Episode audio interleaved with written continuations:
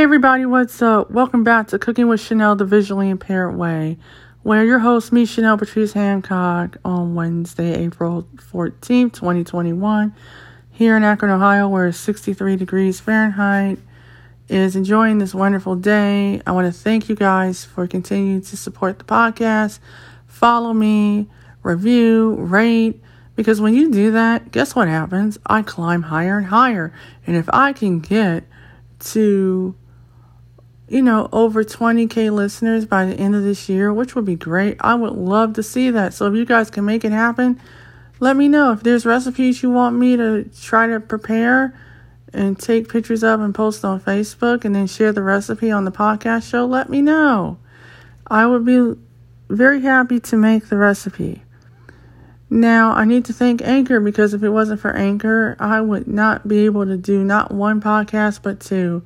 So thank you for making your platform accessible not only for me as a visually impaired cook, but as you know, someone that enjoys technology and helping people learn how to cook one meal at a time or learn one language at a time.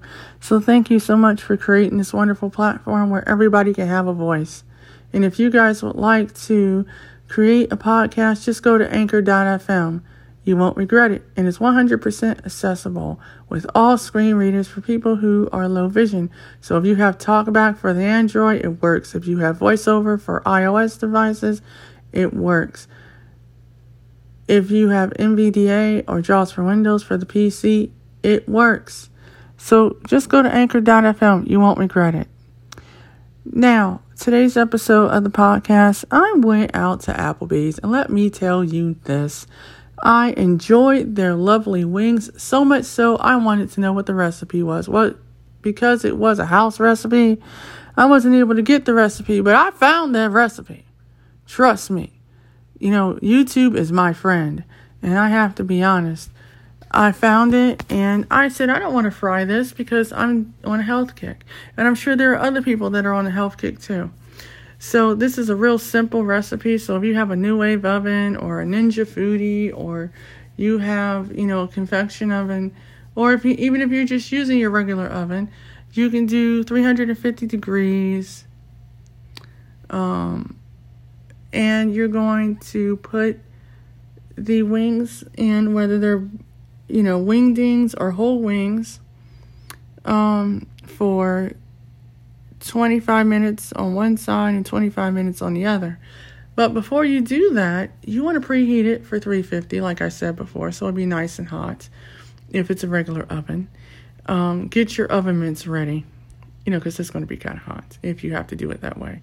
If you do it on your NuWave oven um, or your NuWave Brio, by the way, just for um, professional purposes, I am not being sponsored by NuWave Oven now.com at all. I just love their products, so um, I'm letting you know how I prepare this set of hot wings inside of it.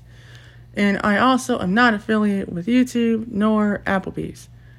I just wanted to let you guys know that right off the bat.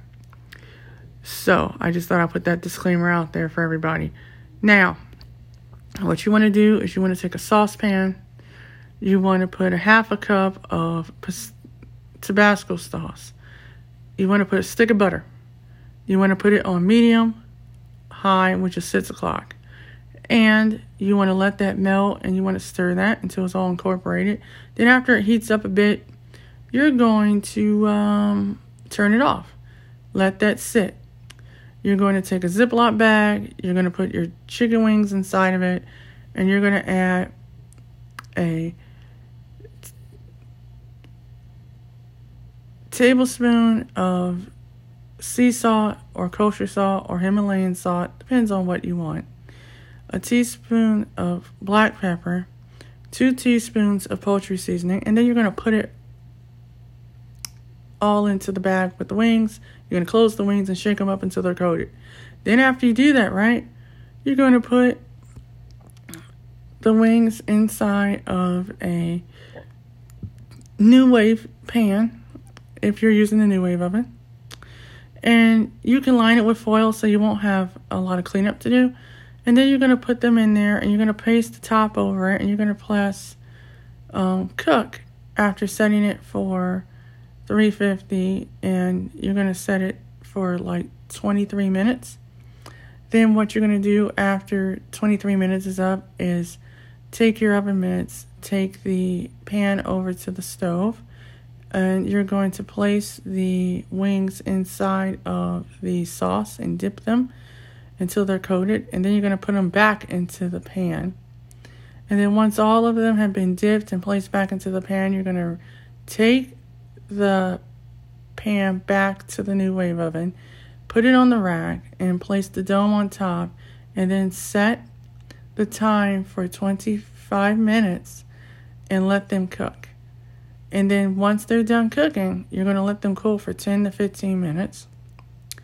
And you will have had your buffalo style wings. Now, let me tell you something. Usually, some people like to have the juices, but let me tell you, once I dipped them into the um, sauce, you know, it was great because it was still juicy and moist on the inside. You didn't have all of that um, sauce on your hands, which was great.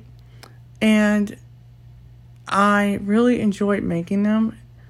Um, I did not time how long it took me to make them because evidently I would say an hour. Um, but I'm taking a relative guess on that just to let you know.